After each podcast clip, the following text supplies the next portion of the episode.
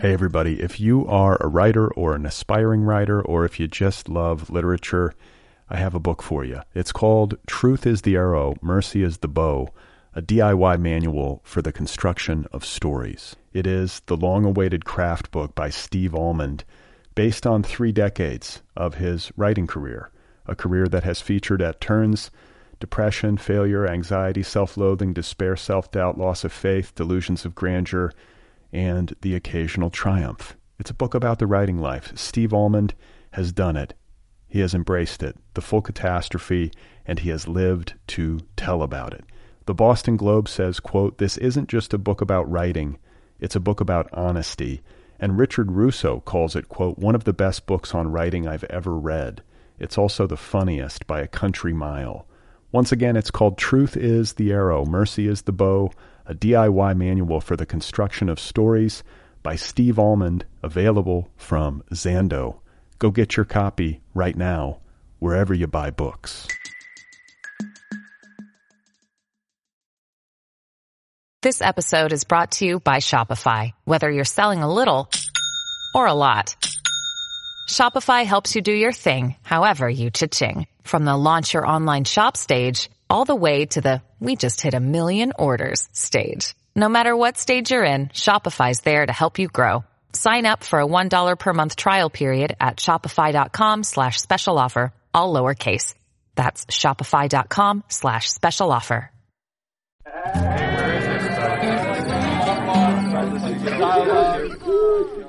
Hey there, how you doing? Welcome to the Other People Show. I'm Brad Listi, and I'm in Los Angeles. I hope you are well wherever you are. I hope you're enjoying your summer. And I have for you today an excellent episode. My guest is Reginald Dwayne Betts. His new poetry collection is called Felon, and it is available from W.W. Norton and Company. I had an excellent conversation with him. That is coming up in just a bit.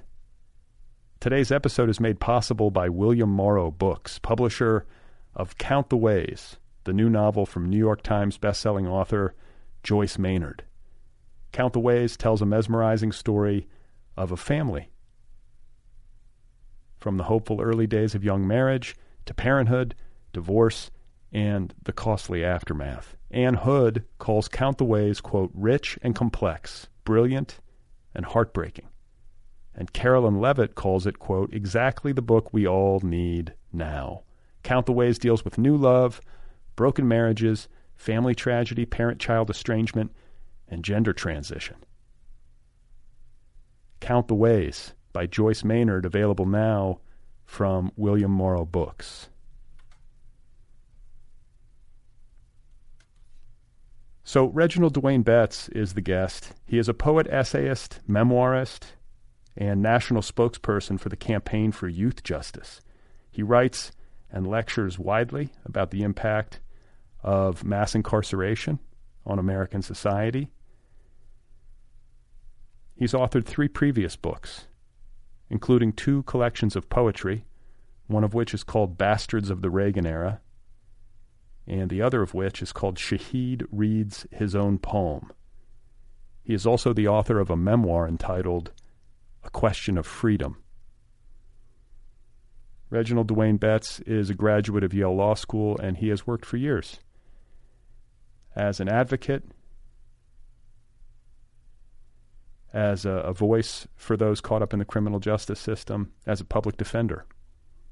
An incredible life story and an incredible artist. And I thought uh, that I would have him read from his new collection, Felon, before we get started with the conversation. So, this is a poem entitled November 5th, 1980. This is Reginald Dwayne Betts. November 5th, 1980. I have called in my wasted youth the concrete slabs of prison home. Awakened to guards keeping tabs on my breath, bartered with every kind of madness. The state's mandatory minimums and my own callous. I've never called the man father. And while asleep, twice wrecked cars, drank whiskey straight, nothing suffices. I fell in love with sons I wouldn't give my name. Once swam at midnight in the Atlantic's violence. Under the water, rattling broke the silence. I cussed men with fists like ham bones and got beaten to dust. Buried memories in my gut that would fill a book. I've carried pistols but have never held a bullet. There is frightful little left for me to hold in fear. Definitely not the debt that threatens to hollow me. I have a bold transparency confessed to so and so. But what if it matters? In this life, so much is trouble, and a few things that didn't, never failed to baffle. Okay, that is Reginald Dwayne Betts reading a poem entitled November 5th, 1980, from his new collection, Felon, available now from W.W. Norton and Company. Today's episode is also made possible by Disorder Press and Exchange for Change, publishers of a new anthology entitled Hear Us Writing from the Inside During the Time of COVID. This is a unique anthology of poetry, fiction, nonfiction, and artwork from incarcerated writers, their family members, and Department of Corrections staff. The work in this book describes how the pandemic and George Floyd's murder have impacted their lives. A woman from Alaska fears that she has become merely a number and will be lost in a stack of paperwork. On death row in San Quentin, an inmate memorializes his fellow friends who have died as a result of COVID 19. A woman reading COVID 19 obituaries doubts that anyone will care that her brother died of the very same virus while he was incarcerated in Florida. In vivid detail, hear us shows how inequity and injustice are played out in the era of mass incarceration. With a foreword by award winning author Edwidge Danticat, this exceptional cross section of more than 50 writers elevates the voices of those who are too often silenced behind the barbed wire. Available now from Disorder Press and Exchange for Change at disorderpress.com. Once again, the anthology is called Hear Us Writing from the Inside During the Time of COVID, available at disorderpress.com. So, having said all of that, it is time now for the main event my conversation with Reginald Dwayne Betts, author of the new poetry collection, Felon, available now from W.W. Norton. Such a pleasure to meet him and to have the opportunity to spend some time talking with him about his life and work and I hope you enjoy it as much as I did. Here he is, ladies and gentlemen. This is Reginald Dwayne Betts. Yeah, no, I appreciate it. You know, it's interesting because um, a lot of books get published every year, and and I think it's hard to sort of wade through all of those words and kind of find a, a sort of place and a sort of location. And it's even harder when you're trying to make art and you also want to say something that matters and you know, I think about this moment right now, and and I think about some of the things I tried to say in the book, and it feels uh, sort of eminently necessary in ways that I always felt like it felt before, but I think in ways that are um, even more apparent just because of everything that's going on uh, in this country. Yeah, and I think for listeners who are new to you and your work, it might be helpful to get like a brief, like biographical overview um, of how you you know. Yeah, yeah, I hate biographies, right? Like, no, it's interesting, right? Because how do you you know? And I struggle with this a lot. I mean, I don't struggle with it. I've, I've, I've figured out a thousand ways to answer the question, but I find that when somebody asks me my bio, I want to get a few pieces of information out. You know, I want to say that I'm a lawyer, and and then when I'm feeling arrogant about it, or when I'm feeling like I really need to say I'm not just a lawyer, but I, I went to Yale Law School. Um, I find that when I when I do that, you know, that's one version of it. But when I when I do it, it's because I'm always thinking about the other version of the story, which is that when I was 16, I carjacked somebody. You know, I'm I'm not that invested in where you got your education as necessarily defining who you are, even suggesting how intelligent you are. But for me, thinking about where I got my education, whether it's the University of Maryland where I got my undergraduate degree, or Warren Wilson College where I got my MFA, or you know the Prince George's um, Prince George's um, community college where I first started my sort of post secondary education.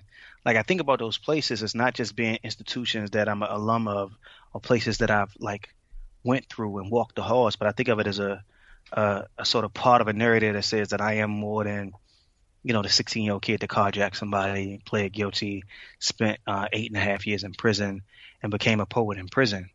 And it's interesting because everything I just said says nothing about poetry. And, you know, my origin story stories of poetry is deeply wedded to my narrative of being a, a prisoner, which is just to say I was in solitary confinement and somebody slipped me a book it was Dudley Randall's The Black Poets, and I'm reading Lucille Clifton and Sonia Sanchez and Robert Hayden, and and and most importantly, in some ways, Etheridge Knight, because Etheridge Knight was the cat who had been locked up, and I'm reading his work, and I realized that you could write about this world I was in.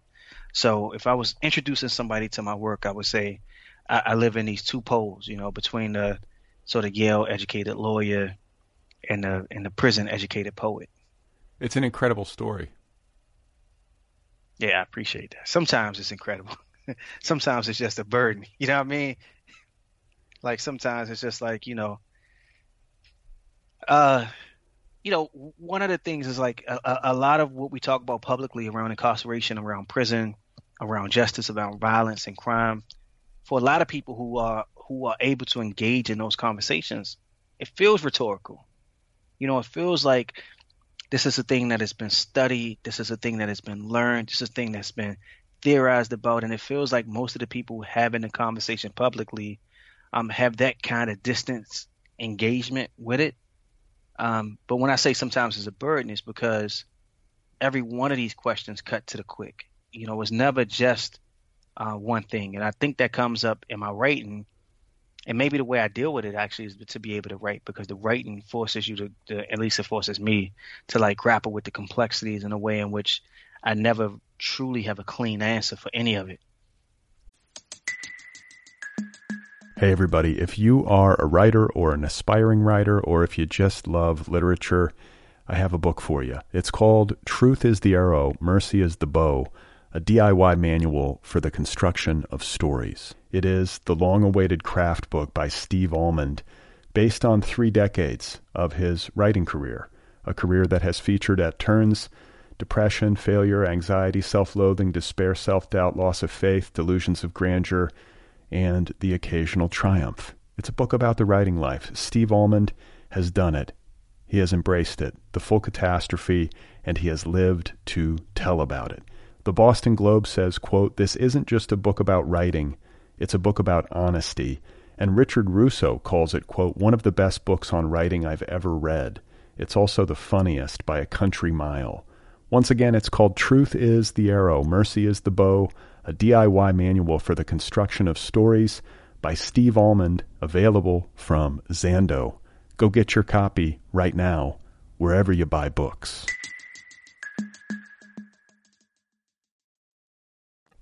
There's a great line in um, in your book, and it, it says, uh, "Name a song that tells a man what to expect after prison."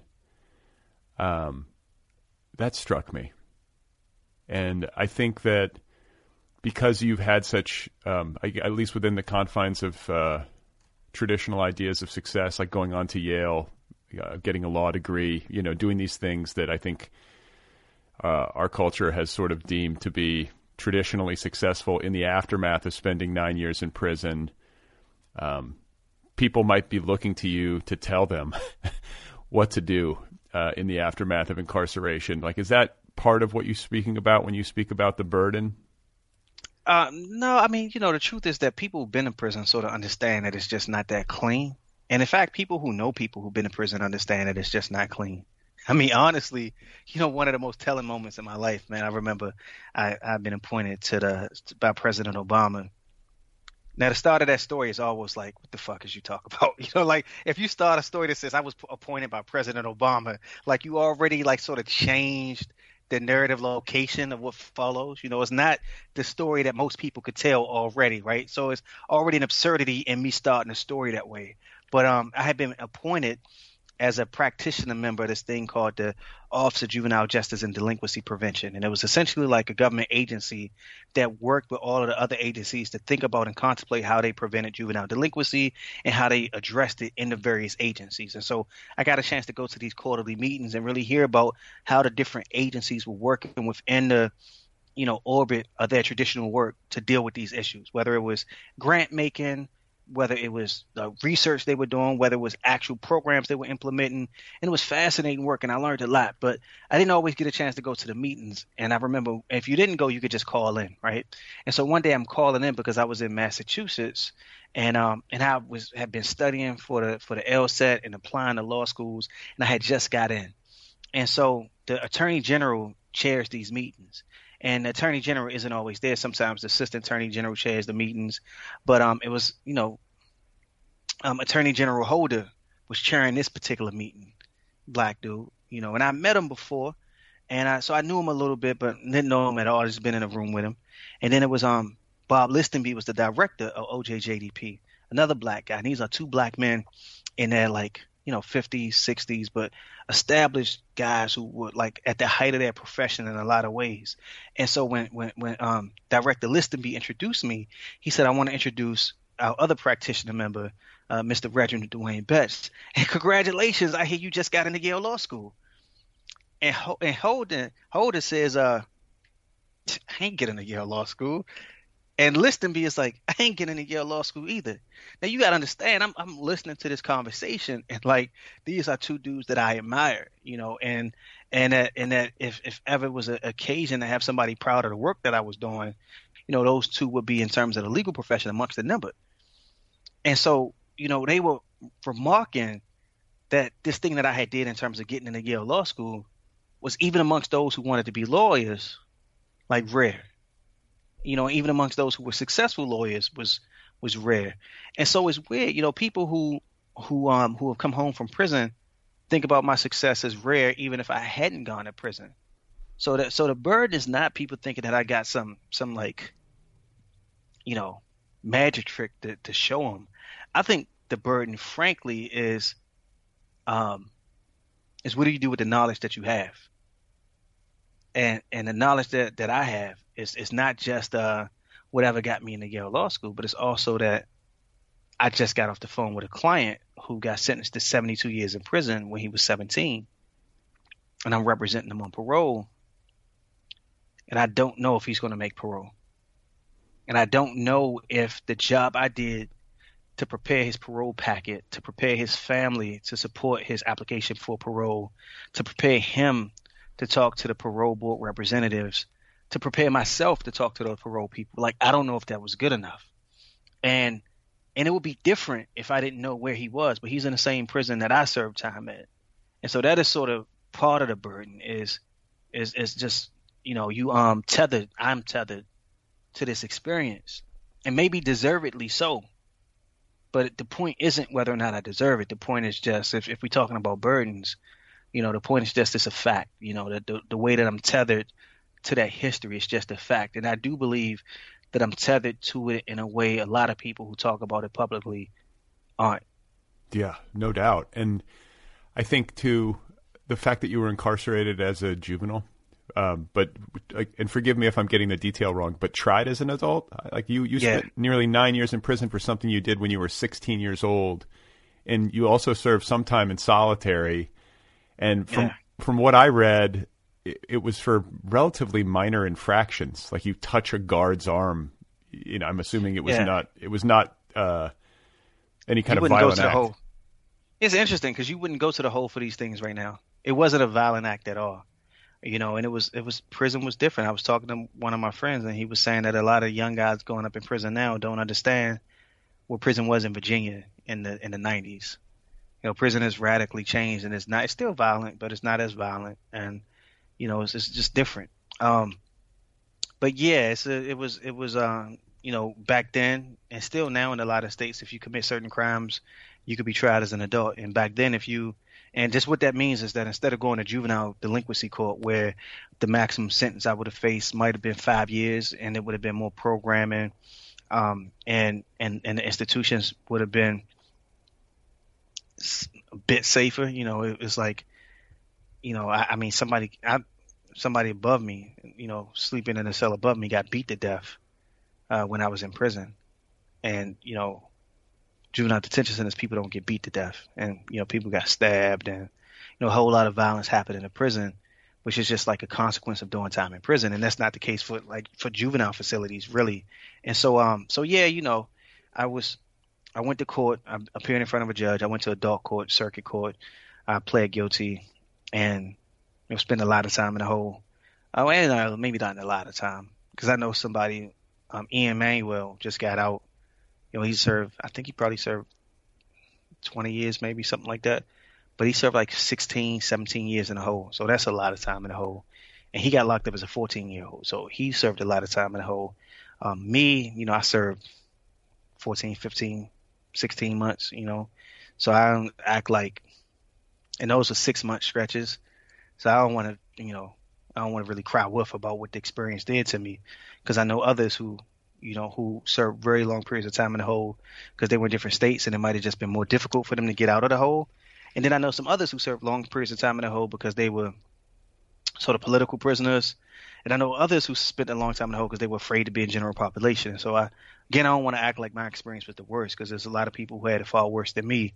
But I did, you know, I mean, but the hole is the hole, and experience this experience and it, it kind of is the kind of thing that could follow you. You know, I, I feel uh, like I read somewhere in recent recent years that solitary confinement has been defined as uh, like a form of torture.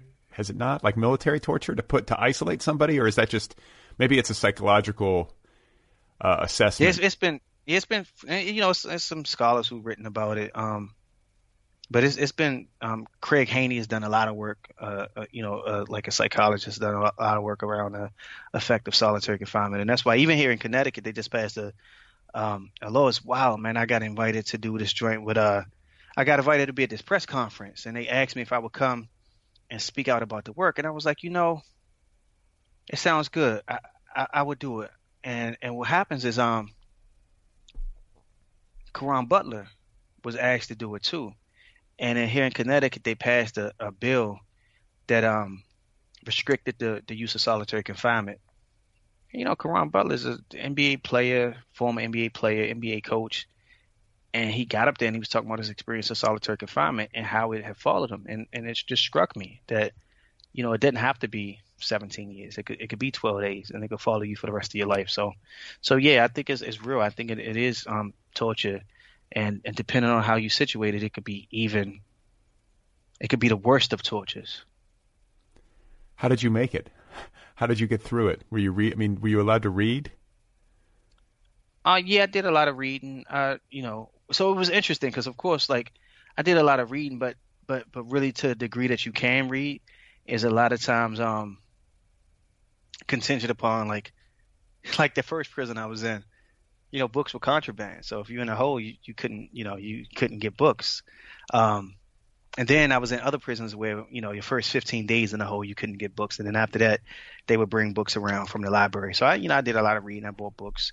I've started a project. I mean, this, is great. You know, if you want to talk, hear about it, talk about it. It's called Freedom Reads, actually. It started formerly known as the Million Book Project. But what I did was I got a grant from the Mellon Foundation and, uh, and the grant was for $5 million. And the idea was that I'm building these freedom libraries, and the freedom libraries are roughly um, 500 books.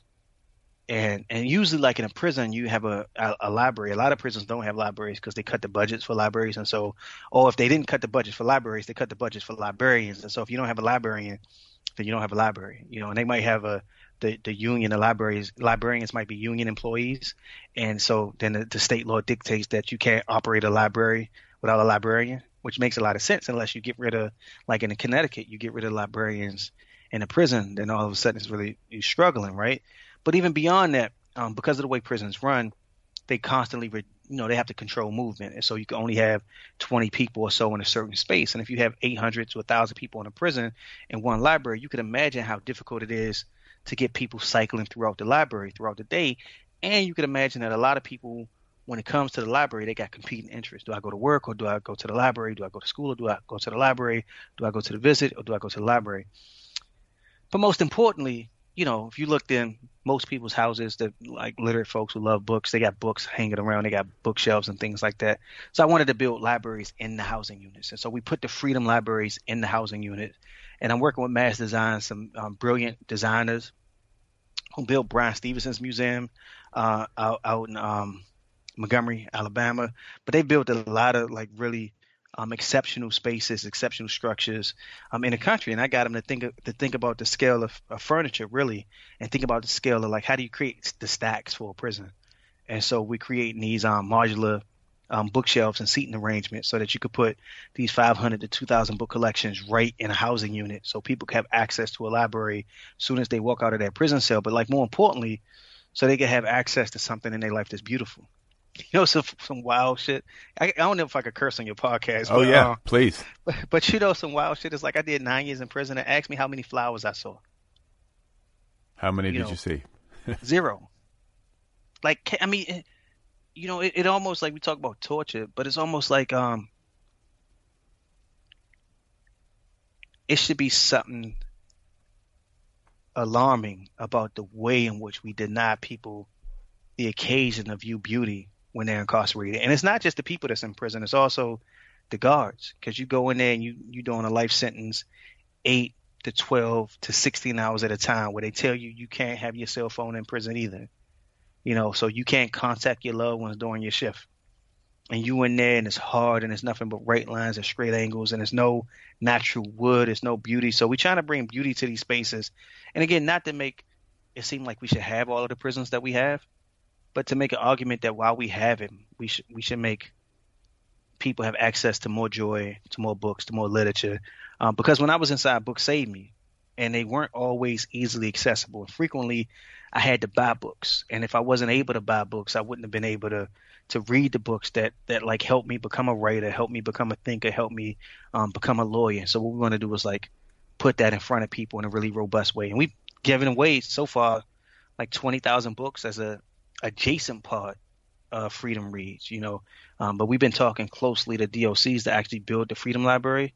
But because of COVID, we've been like seeding these book circles, so sending you know, we sent like 3,000 copies of my book in the prisons all across the country, but also, you know, hundreds and hundreds of copies of um, other folks' books as well, um, from Jesmyn Ward to Kiese Laymon to Miriam Toews, um, Jimmy Baca. You know, we've sent in a bunch of books and the idea is that literature matters and it matters in like really profound ways. So, um, yeah, books changed me, saved me, altered me, and actually gave me a profession um, when I was a prisoner.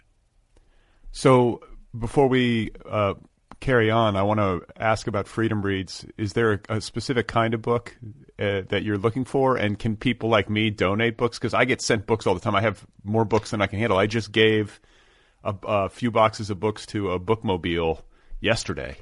So, So the yeah, so the struggle, so so prisons are are really security is the is the number one concern in prisons, and they want to be able to control the distribution channel for anything that enters a prison, and so because of that, we only send brand new books in, and we have a distributor, Ingram, the the biggest distributor in the world, really. They distribute all our books, so all our books come from Ingram, and they go straight to the prison. And that way we're able to operate um, within the normal distribution channels that they already um, you know they already accept. But also we are we're able to build these relationships with the prison so that we don't have to worry about some of the security hurdles that other people have to like grapple with. And so as a result and then uh, and, and then so as a result what we say is um and then because of that they do allow us independently to send books but that's because we made a commitment to them that we only send books that we get directly from the publisher. So, for instance, you know, I got a box right here. It's a it's a box of books, and I got another unopened box of books right here from um from from Simon and Schuster, um, heavy. And you know, we'll take the books, and a lot of times I don't even open the box up. I just take the books, I put a new shipping label on it, and I send it directly to the prison. If if I showed you my truck right now, you would see like 20 boxes of books and this um you know, what what are we sending out now? It's Rion Amilcar Scott's book. It's um Jesmyn Ward's books. It's Miriam Toews' books. Um, it's Natalie Diaz who just won a Pulitzer Prize. We got a bunch of her books, and so like we we got the books and we could bo- box them up and package them and ship them to prisons across the country. But partly because the prisons had a commitment from us that we only send brand new books that have only been touched by us and the publisher or the distributor. Um, and then so because of that, uh, we also making the case that we send people um, new books as gifts, and, and we want them to know what it feels to visit a bookstore and get a surprise, even though they can't visit a bookstore. And so because of that, we take donations and we welcome donations from anybody. Um, and if you go to the website, you can see a lot about the work that we've been doing. You, it's kind of cool when you look at the map because you can see all of the states that we've sent books to so far. And this is before we haven't installed the Freedom Libraries yet because um, the Freedom Libraries is like deep collaboration with the Department of Corrections. And so we're working with Angola right now. We're working with so we work with Louisiana and Massachusetts. And I mean talk about literally like, okay, so we're gonna rip up a bunk to put this this library in the housing unit. And they're like, yeah, we're gonna rip up a bunk to put the library in the housing unit. And they're like, all right, well, how much space do you need? And we're like, this is how much space we need. And it's like these intense conversations about what kind of material could be used, what kind of like fasteners can be used, what kind of joinery could be used, what's the height restrictions, how it's gonna look. And we got to, it's it's like beautiful but it's complex. You know, you talk about doing this one time and then doing it 50 times over for every state. Um, in September, I'm, I'm, gonna be touring some, some, I'm gonna be visiting some prisons um, in Angola and performing my solo show at the rodeo that they got at Angola. And so it's actually like really fascinating what it means to to have to collaborate closely with people in DOC, and they have to take things like security concerns seriously. You know, the Prison Rape Elimination Act is what governs like how high structures could be so it's all really kind of it gets um it doesn't get it gets complicated, but it doesn't get it gets logistically complicated, and then it then it demands a fair amount of creativity on our part. Was like, how do you design a space to hold 200 books or 2,000 books in a beautiful way that fits in essentially a parking lot space? And then it's just like awesome in, in a lot of ways. But um, I would say if you go to freedomreads.org, um, any of your listeners could still find so much more um, than I just said about the project. And they could donate to the project. And, and again, you know, donations are always greatly appreciated. Um, largely because although we're housed at, at, at Yale, you know, we like, uh, you know, we create the funding for the project ourselves. And so if it's books that go in, it's because of the people giving us money. Got it. And just to touch upon something you just said, unless I misheard you, you said that there are height requirements in prison related to uh, the attempts to eliminate prison rape. I, yeah, because like you could imagine, I mean, because you got to keep the sight lines clean. So you could imagine if we wanted to, we could probably put bookshelves straight up against the wall. But we're creating structures that build community, and so you can access the books from both sides. And then the height requirement keeps means that you have to keep it at like 40 inches, about 40 inches, and so it's. But that's enough for three shelves. And so you can have three shelves that's 40 inches. And then you could imagine what it is is you create this space where people could walk towards and conversate over top of the books. Um, and then and then they could browse the books and then they could sort of sit down and read the books. And so the, the, the sort of height restriction is roughly, you know, standard three three shelves on a bookshelf anywhere. And uh, and it's interesting because a lot of prison is governed by by these same height restrictions, and you you find a way to make do. Um, but but but what we are sort of arguing with our whole structure and our whole makeup is that we're building something that's beautiful that asks you to come to it and, and engage with it. You know, and, and, and allows you to get eye level with the books while also not creating any kind of problems for the institution. But yeah, when they passed the Prison Rape Elimination Act in the you know early aughts, um, it just had a whole lot of requirements that, for the first time, really demanded the institutions to think about um, various ways to keep people safe in prison. So I want to talk to you about your you know your time in prison, your survival of the time that you served, and um, you talked about how books saved you. I think when I think most of us have imagined what it would be like to be incarcerated uh, at, at, some point or another. You know, it's the kind of thing you see it in a movie, or you wonder how you would fare. You know, like how would I respond to being in solitary? How would I deal with losing my freedom? And I can't help but think about, uh, like the spiritual nature of it. Like it's a lot of intense human suffering uh, to have to endure. It's a lot of alone time with oneself. I know you're with other people, but I just mean like that that that confinement. You know, both physical and metaphorical, or uh, physical and figurative. Was it just books? I mean, was it was it finding kind of a map for your own inner terrain in these books that other uh, people, uh, these authors, were providing for you? Were there other aspects to your ability to endure um, that helped you along the way or that might have emerged through the process uh-huh. in, in ways that um, you weren't necessarily expecting.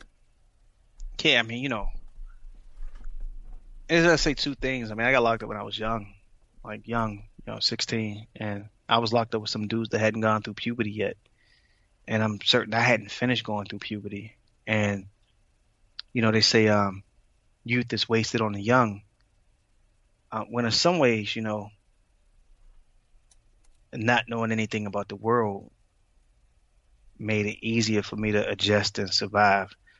I couldn't imagine. I mean, I got two children. I couldn't imagine going to prison with two children. You know, I couldn't imagine carrying around that weight of, of like literally not being able to be in my child's life because I'm locked up. Um, you know, I hadn't been in a committed relationship. I hadn't paid rent. I hadn't I hadn't lived as an adult, and so it's all of these things that I think would have provided real stresses on me if I had to endure incarceration, understanding truly what it meant to be a, a, a, independent kind of human being in the world. Like I think it might have been even more challenging, you know. But because I was so young, um, I just had youth and I didn't have wisdom and it helped me not be fully aware of everything. You know, I, I just wasn't even stressed out. I was stressed out about safety and all of those different things, but I wasn't like I didn't even go to prom. you know what I mean? And like, and so even you know, to the time I came home, I mean, my fantasies were circumscribed by time. You know, like what do you fantasize about if you're 22 and you've been in prison since you're 16? You never driven a car legally. You know, you know, you didn't get a driver's license. You didn't go to prom. You didn't have a serious girlfriend. You didn't go to college. And so, in some ways, it's not that the time was hard, but it's just it's just that I was a, a, blank slate that just had to fight with not allowing the stuff that was happening in prison to fill my slate up, and and so I was able to create a psychic space in which like I would do things like I'm gonna be a writer, I would just say it. You know, didn't have to know what it meant, but just say I'm gonna be a writer. And there's a certain kind of freedom in being able to assert that about myself and move that way. It was a certain kind of freedom in like kicking with this guy and he asked me like, "Yo, if you go to McDonald's and you know you slip and fall on one of those wet floor signs, um, Shahid, can you sue the people?" And I'm like, "So wait, did I see the sign?" It's like, "Yeah, you saw it, you know, but you slipped and you fell. Yeah, I could sue him." And then arguing with this dude for like an hour about this, and then he brings out a book that says torts on it, right? And like, look, man, you're wrong. Now, actually, listeners, what's wrong with this story? Like, why would I be upset at all of this? And sometimes it take a second to realize, right? But this cat argued with me for an hour about a question he already knew the answer to. you know, it's like, who does that, right? And so, and my response to that is like, I'm flipping through his magazine. It's like prison legal news, and I'm like, I'm gonna take this paralegal course. You know, this is the last time somebody gonna ask me something about the law, and I don't know the answer to. And it was a certain kind of freedom and and, and really being able to make um, impulsive decisions like that, but but but the decision was driven not even by really wanting to know the law, and and also not even really wanting to not be in a situation where somebody could play me like that, but being in a situation where I could see an opportunity and finding ways to fill the time. And so, you know, yeah, it was a lot of alone time, but it was also, yeah, alone time is important. Like, how do you like think deeply and concentrate and focus on one thing? And I think prison forced me to figure that out because otherwise you you know you spend so much time alone with your thoughts that if you don't figure it out it's hard you know and the living becomes um, more difficult than it might be. So you you touched on this earlier when you were talking about the lack of beauty in prison. Uh, I I tie it in my mind to this notion of trying juveniles as adults putting kids who haven't even gone through puberty into a prison population with, uh, you know, adults, uh, you know, hardened criminals who've been in jail for a long time, and suddenly you've got like a 15 year old kid, uh, you know, down the way. Uh, so much of it is punitive, and so little of it has any compassion in it or any desire to uh, care for, rehabilitate, prepare for life on the outside. Like at least this is how I understand it. Uh, yeah, that's true. But but it's but, but the one thing that's rough though is like you know, I was a 16 year old in prison, but I was also a 22 year old in prison. And by the time I'm 22, I've been locked up for six years. You know, And uh, and and I'm sure people get more hardened and more frustrated and, and even maybe more dangerous. You know, and I got friends who was 16 years old when when they went in and they 40 now, and they the ones who mentoring the young guys. And so it, it's, it's never like a clean narrative in that way. I guess I think that you should never send somebody to prison who, you know, still going through puberty. And I think that we could think about this as a society and be more creative about how we deal with violence and how we deal with crime and how we deal with this serious pain that like crime inflicts on folks, right? But um, but saying that we're gonna send a child to prison is sort of like the easiest and absurdest of answers, given everything that prison is, and given the fact that you know if you say that prisons are dangerous places and you say that they are dangerous for eighty percent of the people who are there, well, if they're only dangerous for twenty percent of the people, the people who loudmouths, the people who gamble, the people who, who who collect debts that they can't pay, same people that living is dangerous for. You know, you gamble, you collect debts that you can't pay. You got an iPhone and you can't pay the bill. You know, it's consequences to all of those. And in the and the world here, they might you know like repossess your car, they cut your phone off. It's different consequences in prison when you run up debts that you can't pay. Well, who's my, most likely to get into those kind of situations? And so I think we can see that it's young people who likely won't have the wherewithal to navigate really, really, really like choppy waters, right? And I think that we could say that without acting like um it is like the environment and condition of prison and men in prison who create the danger. Yeah, they are a subsection of men in prison who create the danger. But I think it's always really important to like think about that world of prison and recognize that it's just like society, but it's just like a a a, a, hyper scrutinized under the microscope, really um, sparse version of society in which you can find the best and the worst in these tightly held quarters that are meant to to like create the best and the worst of everybody that's there.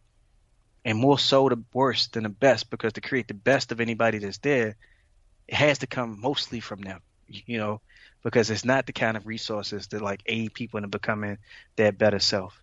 So when I think about like not sending juveniles to prison, I try to be careful and not not not throw the adult men and women who are in prison under the bus and try to say that the reason why it's absurd is because like I got a 13 year old kid and I can't imagine a world that would demand that he go to prison with adults. Yeah. You know, because nobody's going to be charged to care for him in prison. And I will go to jail right now if I don't care for him in the street. And yet we send children to prison, right?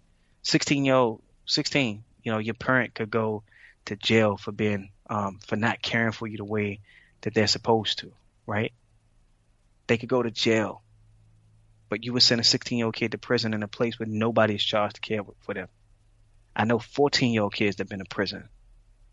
And it's like, wait, so what, who is charged with this person's care?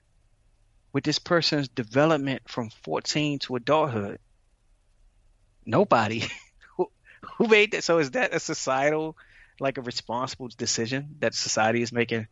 and so I think I think you know it's different ways to think about it without um, necessarily impugning the um, the integrity. Although you know, uh, and in some degrees, all our integrity should be impugned, thinking about the violence that we committed and the pain that we cause people. But I like to think a lot of people go to prison and try very very hard to be better than what led them to prison. Sometimes it's just is that your is that your experience? I mean, you saw you saw that firsthand. Uh, yeah, I mean, I think I can name more people that um, I can name more regular cats. You know, the dude that you grab a beer with. You know, what I mean, he he he might not. You know, he might. And, and I think I dude that coaches some kids on a basketball team. You know, um, the uh, you know you meet more regular cats than than anybody who lives at the margins, right? You might not meet a lot of people who are going to start their own business, right? But you meet a lot of people who just they put their head down, they go to work, live decent lives, you know and some of them fail. You know what I mean? It's like when you, you, you know, your neighbor down the street yells at his children and, and might have hit his wife a few times and it's horrendous. And, and you like, and you see that he's struggling never to do that again and he's haunted by. You know, all of that exists in prison. I'm trying to say like the spectrum of humanity exists in those cells. And so, um, and, and sometimes the, the, the bit that people willing to show you because of what prison is, it's the most pristine bits of themselves you know, because they want to hold on to it. And so I know guys. My homie was like, uh, "That's so funny." I mean, it's not funny at all. I, but I'm reading Primo Primo Levi. Um, you know memoir on the Holocaust. He was talking about this one cat who, you know, Holocaust was so rough that like it wasn't no point in like taking showers, you know, and you had to take showers with your clothes on anyway. So, you know, if you wanted to take a shower and it really just murky water, you had to be willing to endure being wet because you had to keep your clothes on because somebody would steal it, even if it's a tattered shirt, you know. And, and and you wash your face and shave, and it's like why when you when you like thirty pounds lighter than you should be. But he talks about one guy who would always do that though, and he was like because when they were looking for a leader, he wanted to be ready to be the most presentable looking hellish creature that could exist in a camp, you know. And there's some people in prison like that who you know, one of my homies, he was like, yeah, when I was just working in a housing unit cleaning, I would get dressed as if I was going out of the unit to work in front of, in the warden's office. And, and you have people who do different iterations of that where, you know, everybody is trying to find a way to to be somebody in the world. And and the best of folks try to find a way to be somebody in the world without hurting others. And some folks they they look for ways to be somebody by taking out all of their anger and their pain and their frustration on others, you know, and it's and it's not. I mean, it's just like the world. There's, no way to really stereotype it. You know, it's complicated. Yeah, it is. It's so complicated, and I struggle like thinking about it, trying to imagine better ways to deal with um, people who commit crimes, people who um, are struggling once they emerge from incarceration to reintegrate like I feel like as a society we could do so much better. I don't have the answer, but it doesn't seem like enough of enough thought is put into what what is our point? Is it simply to punish people who have commit crimes and to and to just uh, like I guess get some sort of like revenge? That doesn't seem like uh, the right approach to me. You know, at least not in. I mean, I, I think there does have to be some kind of punitive component, I suppose. But it just feels to me like there there must be a saner and more humane way, especially when you're dealing with um, younger people. But as you just said, you know, the people in general, uh, there has to be a saner way. Yeah, to... you know, I like to. I mean, I like to think it's a saner way, and I think you know it starts with just like. Uh, but the thing is, like, how do you put pressure on society to solve problems? So you're thinking of car theft. You know, car theft is a thing people go to jail for. They typically go when they stole more than one car. So now you're like, well, look, dude, you just stole two or three cars, and they don't go to jail. They don't go like for a long time. You know, you might get like six months, eight months. I mean, before you go away for like two or three years for car theft, you've stole, got caught stealing quite a few cars, or got caught committing crimes within that category of crime. And what happens is, I mean, and you just take a crime like that. That's not. It's a property crime. You know, I actually, interestingly enough, think that um, I ask myself, how can we put pressure on government to better solve problems without prison? And one way is to say, you know, we're not going to lock you up for stealing a car. But the problem with that is everybody who owns a car is like, wait, nah, hold fast. You can't like put open season on my vehicle. You know, because you say, well, this dude stole my bucket and the car wasn't worth but six hundred dollars, but it had one hundred and twenty thousand miles on it, and it was an Altima, and it was going to ride for another eighty thousand miles, and now I can't afford to buy a new car. And so when an insurance company tells me we're going to give you thousand dollars, you're like, nah, I want. I drive twelve thousand miles a year. This car was going to last me another seven years. I want seven years worth of car, and that is not a thousand dollars, you know. And like one thing that will happen is like, so what do what do we say as society to that person? We say, I can't get you seven years worth of car, but I could put him in jail for six months. And and I think there's a way in which, you know, a state, a city, a locale, a prosecutor's office could say we won't lock people up for car theft, and then force us as the people, government, and everybody included, to put more pressure to create a system that accounts for that harm that occurred. Because a lot of times, you know, if you just take talk about property crimes, you know, you think I, I was talking to a prosecutor once. I hired prosecutors here in Connecticut, which is absurd, right? It's like, how do why do you hire prosecutors? But um, but Connecticut is the only state in the country where um, the governor appoints a commission to hire the prosecutors, and so I'm on that commission and it's me and like five other people, and we hire all of the prosecutors in Connecticut. And I've been on it for a couple of years, so just firsthand take it, interviewing prosecutors, talking about their work, making decisions, and it's everybody from the line prosecutors to like the special prosecutors to the to the state's attorneys, which here in Connecticut is the equivalent to a DA in most other cities and states in the country, right? Well, cities. But um, I remember interviewing one prosecutor, and and she was and and you know, people always ask about trial experience. Well, a lot of times you're not going to get a trial. You somebody commits a violent crime, unless it's something that they're going to get life for, like it's a murder. They're not going to trial for it because I robbed somebody and you're going to find me guilty so I'm just going to plead guilty and try to get the best deal I can. But if if I if if somebody's accused of killing somebody, whether they did it or not, they're like, I'm going to trial because, you know, it's the same thing. You know, if I plead guilty, I'm getting life. If I get found guilty, I'm getting life. So I might as well roll the dice, right? But like a DUI is one of those other cases that people go to trial for just because there's such a, a huge punishment that feels disproportionate that people be like, I'm just going to roll the dice on a DUI, you know, more so than these other cases. And so this woman was describing a DUI trial that she worked, and I was like, hmm. And she was really proud of herself, you know, talking about the evidence, talking about questioning witnesses, talking about getting the guilty verdict. And I said, how much time did this person do? She's like, well, she got sentenced to like 12 months or 24 months. I was like, you don't know. And she's like, there's a, there's a lot of cases. It was a couple years ago. I've dealt with a lot of cases. I mean, I deal with a caseload of 200 people. I don't care how many cases you deal with. You just bragged about sending her to prison.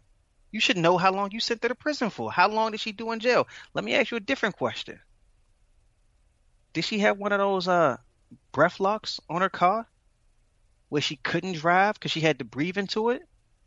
No, but that was her second DUI. You know, it's like, so what? It was her second DUI. Did she have any children? What job was she working? Who was she responsible for? So you sent her to jail even if it was only for nine months, and she might have children, and she might have people she was responsible for, and you got a piece of technology that should preclude her from being able to drive a car, and you never used that. And you are talking to me as if I should be proud of you? It's like, get out of here. You know, I ain't say get out of here. But I was like, I was like, you know, this is not a job you're going to get. You know what I mean? Like, and, and like, but what happens though is that you know, we empower people and then we and, and, and we empowered her. But we set her up in a system that for her to prove her value, she had to succeed at a trial that then demanded somebody go to prison. Which, like, if I was the defense attorney on the other side of her, I'd have been like, wait a minute, my client, my client has a drinking problem, but she also has a family. You know, she also like doesn't want to drink. I mean, you know, it's a it's a, a sickness. This is not like she's like, let's dive into the swimming pool because it's hot outside. It's like she, she just can't control it. And how about one of those car locks? You know, and I had clients. I mean, I, my my supervising attorney once had a case where, you know, the woman had a car lock and she broke it. I'm like, all right. So now it's like, okay, well, who goes to jail? Does she go to jail? Well, at least you could say, look, we tried. We tried. Oh, you, you had a car lock, you broke it. Last time it wasn't your car. I mean, like, you know, but we could force ourselves as a society to think more seriously about how to address these issues. And even if we cabin off violent crimes for a minute and just say like, and I'm not saying cabin off violent crimes because we shouldn't deal with those and they shouldn't be free and they shouldn't be like an issue. I'm just saying the fact that we can't even do this for nonviolent crimes says something really profound about our inability to try to put pressure on the community and on the government to find better solutions other than prison. Because it's really easy to just say, um, you know, ticket like what it says, like uh, like you drink and drive, you go to jail, like all of the signs that's come up, and it's like, what if the signs say you drink and drive and you ruin this community? You know, you drink and drive and you kill your neighbor's child. I don't know, you know, like like you know, as a matter of science, what scare tactic tactic will work better. But it's like, what if the sign said if you tweet while you drive, you may kill your neighbor's child? I, I would like to think that I would respond. I hope I would respond better than that. Than like, you know, if you tweet while you drive, you're going to get a ticket. You know, and, and that's you know the, the sort of punitive frame is, is always what we use, and it doesn't seem to be working even on the lowest level of offenses when you think that you should be able to scare people away from, you know, the the the the um, behavior that violates our social norms. So earlier in the conversation, you briefly mentioned the name Shahid. Um, that was your prison name? Like that was a name you took on while you were incarcerated? Yeah, you know, I mean, everybody was naming themselves, and this is it is. I'm like Lord of the Flies, because the way the prison worked is you had like a couple of different receiving centers in Virginia, and like Greensville was for older cats, you know, people that was like 19, 20, 21, and Southampton was for all the dudes that was young, and so we at Southampton 15, 16, 17, you know, few 18 year old dudes is old, you know, and guys is becoming um, Muslim and, and, and joining the Nation of Islam. And everybody's taking on new names and, and people becoming devout Christians when they've never been devout before. And part of it, it's like you want to be safe in prison and so you want to be a part of something. But part of it too, I think, and the, the bigger part of it was that it was a way to be somebody else. You know, like you know you JoJo who shot Mookie cousin, or you you know you you Samuel who who killed some innocent bystander at a party, or you Charles who you know attempted to kill somebody. You got three robberies. You some white kid from Virginia who um, shot somebody in their kneecap for nothing, right? I mean, now you're trying to be somebody else. And so a lot of folks, you know, they became righteous. Literally, their names like righteous. Like how you, you have to be somebody else if people keep calling you righteous. You know what I mean? It's like, yo, righteous, come here, and it's, it's straighten your, your chest out a little bit, right? And um, and I was looking through the book, and, and and at the time I didn't realize it, but it was a lot like like looking for a name for my child. You know, like what will I name this boy? You know, what will I call him so that he becomes um something in the world that like I don't know manifests who he wants to be. And uh and I'm looking through it and I see Shahid and it means the witness, you know. And I'm trying to be like Prince. I'm like picking me one name. I'm not, I don't have a first and a last name, you know. It's just like I got one name, you know. It's like Shahid. It's like the witness. Because I'm like thinking to myself, what? Why the hell am I here? Like honestly, like honestly, like I'm an honor roll student. I had a gun one time in my life. I ain't never touched a bullet, never fired a gun. Took ten dollars from this dude. Certain I scared him to death. Certain. But still, like, is this is this the the cost of this shit here? You know, it's like they don't let you out of the cell. You know what I mean? It's like ain't no AC in the summertime. I ain't never been away from home. Like, is this the cost, right? And I don't even know what prison is going to be like. But this is bad enough. So I was like, must you know, maybe I'm gonna be a witness. You know, maybe I'm just supposed to see it and, and tell the tale. Now I already told myself I was gonna be a writer. You know, a prison is a great ground to try to imagine something and try to make it true. And it's also like the ground where the earth will open up, like while you're walking on it and swallow you whole. But it's something to be said for at least for me, in in terms of I was better able to invent a future for myself in prison than I was when I was free. But I think that says something really damning about um, damning about the society that we live in and, and, and, about the public school system that I was a part of and the teachers who educated me who um you know says a, a, a lot of, and maybe it says a lot about myself that it took prison for me to have a kind of absurd audacity though. You know what I mean? I was like I was at I was at Harvard Law School just writing, you know, uh, it was quiet there. Me and my homie was writing there and somebody walked up to him and, and, and said, uh, Uzo, Uzo. And he heard it. He was like, Oh, what's going on? What you doing here? I thought you was getting an MFA. Oh yeah, I was, but um, I finished. I got it from Iowa. Now Iowa's the best, one of the best MFA programs in the country. You know, fuck you mean you're not finished school? She's like, yeah, I thought I wasn't finished school, and I'm just listening to this because I'm like, she's like, yeah, I figured I wasn't, you know, I wasn't finished school, and I wanted to figure out what I wanted to do next, and it was either get a PhD in English or go to law school, and I'm listening, and I'm like, people make decisions like this? And she's like, so I decided to go to law school when I got into Harvard. And I was like, oh shit. I'm like 32, wrote a couple books, couldn't get a job. And I'm hearing her talk and I'm like, you know what? I'm gonna go to law school. Fuck it. I'm gonna go to Harvard too. and like, and like this is like absurd. And and it's crazy that it was like prison that gave me the sense of believing that something absurd like that could be true and and and, and I you know I took the paralegal course in prison, so it's not like I wrote a habeas corpus for myself. I got somebody else out of prison while I was in prison. It's not like like like advocacy and legal work was foreign to me, but I never thought about being a lawyer. And had I like not gone to prison and heard that same conversation, I would have been finding reasons why I wasn't like the two people I was listening to. But because I'd been in prison and decided I was going to be a writer and had become a writer, I'm listening to that. I'm like, you know what? I'm gonna go to Harvard Law School. I ain't go to Harvard though. I got in, but I turned them down. and you went to Yale. And I went to Yale. Yeah. Well, you talk about the people taking on new names, like taking on a new identity, or at least trying to map a new identity for themselves. That makes a lot of sense to me.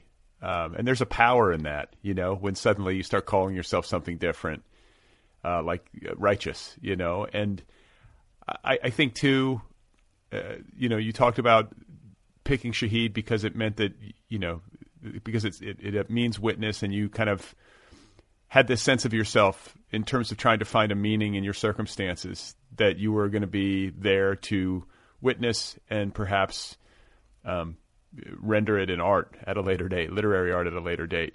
I'm curious to know a little bit more about your literary education. Uh, you know, you talked about reading books, and and you mentioned some authors and poets who were influential did it get more detailed than that? I want to say I read somewhere that you were actually writing the poems of others by hand, like longhand, to learn how to do it.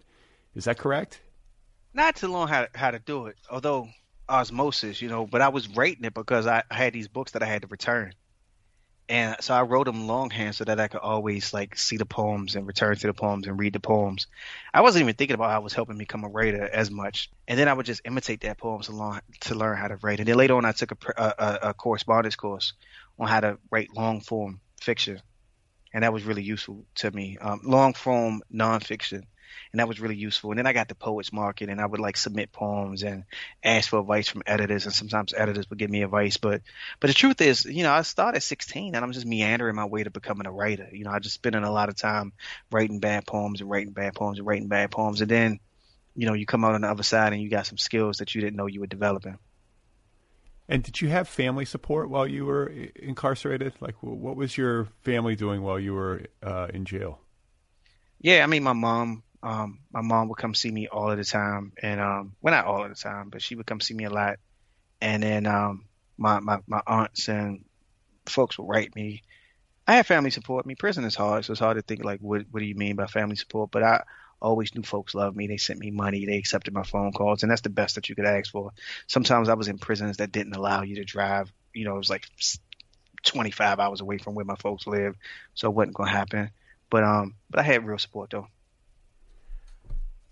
Um, I want to talk to you about the redaction poems. Uh, like I've seen different names for this. I guess redaction makes the most sense since you're you're using court documents. I've also heard blackout poetry used in the past, but basically you take a piece of of found prose and you you black out uh, certain words and you, you know the ones that you leave behind like render a new meaning. And I want to compliment you on your creative choice to use court documents. Uh, you know, when you are creating these poems, I think it's like it, it's a brilliant choice. Like I like this is exactly what blackout. This is what the redacted you know poetry is meant for. And I think too of like over the past few years, how many court documents I've looked at, like during the Trump presidency, they would circulate on social media and they were often redacted. You know, so I had like a lot of familiarity. Well, that's where it came from. Yeah, yeah but yeah. it's just like it's a it's a it's exactly what uh it, it's it's exact it just makes such great sense. It's such a great like kind of creative masterstroke. So i'd just like to hear you talk a little bit more about how you arrived at that. Uh, and then also um, there's the the work of um, i believe it's titus kaphar who did the cover yeah. art. uh, but there's a visual art component to this theme of redaction uh, that I also really love. So just talk a little bit more about that so that uh, listeners can get a sense. Yeah. So in terms of writing the poems, I mean, it didn't come from. I wrote them before you know Trump got elected to office, but it came from the way in which thinking about how redaction is used to tell us what kind of knowledge and information is not accessible to us, and frequently the the idea of redaction obfuscates the object at hand. And so what I wanted to do with the poetry is create these redaction poems that made plain the arguments that were being made by writers and, and the ideas that were sort of being um, brought to bear, right? And legal documents themselves are like so already um, I'm like difficult to understand. And, I, and, and frequently they become harder to understand once you start redacting things. I wanted to redact it to make the document cleaner to make it more legible and to turn it into poetry, especially because people think that you know the thing that that, that law school kills is poetry. Uh, you know, you don't think about uh, legal language being poetic. So I wanted to strip away the legalese. I wanted to strip away what made it harder to hear what was being said. So all you had was like the city kept a human in its jail. You know, like what does that mean by itself? They said, um, you know, they they said worried family members could buy their freedom. Like, what does that mean? That's like, and and I wasn't actually really trying to pre- impress upon folks that sort of connection between slavery and prison, as much as I was trying to say like, this is the conditions that we create in this country around money bail, around locking up people because they're too poor to pay fines and fees. And how do you ask somebody what this means when the very legal documents that's trying to make it plain are so difficult to understand by a huge um, portion of the, of the population? Yeah, the the money bail um, is another thing I wanted to ask you about this issue, and it's it very much feels tied to race uh, to me. You know, I think a lot of the um, people who are incarcerated are black and brown people, um, black and brown men especially, and like the, this issue of money bail, which I know is part of the work that you do now, often is what gets people caught up in the system because they have fines and fees, parking tickets, whatever it is that they can't afford to pay, and then they wind up imprisoned. Whereas somebody who, you know, has the fifteen hundred dollars or whatever it would would come up, you know, come out to, would be able to uh, be out and free um, simply by virtue of being able to, or not free, but you know what I'm saying, like not not in yeah. But I mean, you walls. got a you got a much better chance of staying free if you could pay bail, particularly for like the kind of charges that where bail is available for. You know, you're talking about. I mean, some folks locked up. I mean, uh, Browder, you know, Kalief Kalief Browder, you know, locked up for for you know three years because he can't pay bond really, and then the charges get dropped and he gets free, but he went through serious hardship that led him to commit suicide while he was incarcerated. And had he been able to pay bond, he wouldn't have been locked up. And the charges got dropped. You know, like, huh? You know, it's like it's like you know people say the punishment, the process is the punishment. Um, Misdemeanor Land, Issa Kohler-Hausmann wrote a book about the misdemeanors that lead people to churn in and out of the system in New York. And and all of those people churning in and out of the system is primarily based on the fact that you got a system of bond and bail that allow people to stay locked up because they can't pay to be free. And it's not as if those folks are going to jail. It's not as if those folks are going to prison. They just stand there for pretrial and then getting time served. And I've I've had clients like that. So I think it, it is really important to think about. I mean, that's what I tried to bring to bear. And you talk about Titus. I mean, me and Titus have been, you know, friends. We both got sons. We both live in New Haven. Uh, we both started community college and then worked our way through school and ended up at Yale. We got some similar stories, but he's a visual artist um, talented, like extremely talented in his own right, and, and, and really established. And you know, we were always talking about working together, but it was hard because frequently when visual artists and, and writers work together, um, one medium becomes a substrate for the other medium, and and it was like perfect to do it this way because the um, you know, the the poems had that visual component to it. You know, the poems had that visual element to it that would allow um, he ended up doing portraits, doing etchings, and it allowed the etchings to like communicate. But also, it felt like the etchings were the people who were speaking, and then he did it in, in, in double, so that you had to really look closely.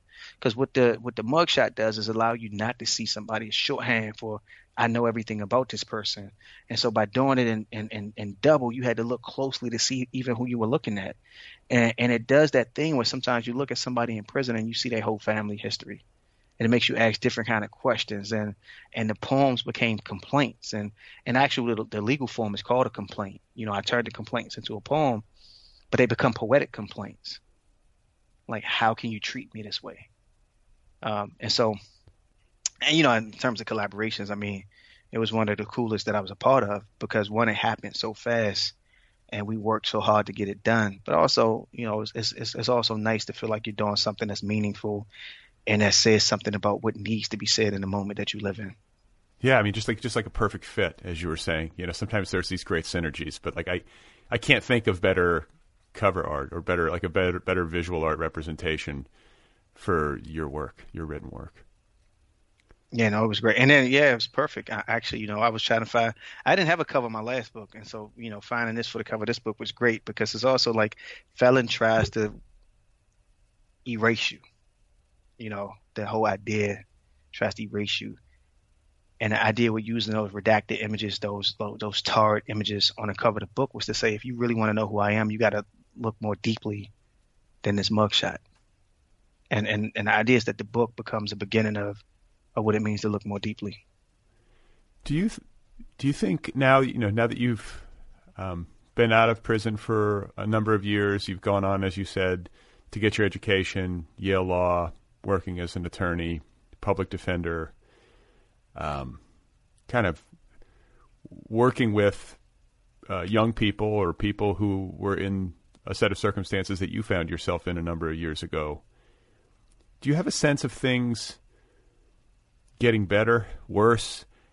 Do you have new, like like what kinds of new perspectives does the work that you're doing now lend you on your former self or the the self that you were uh, back when you were 16, 17, 18 years old?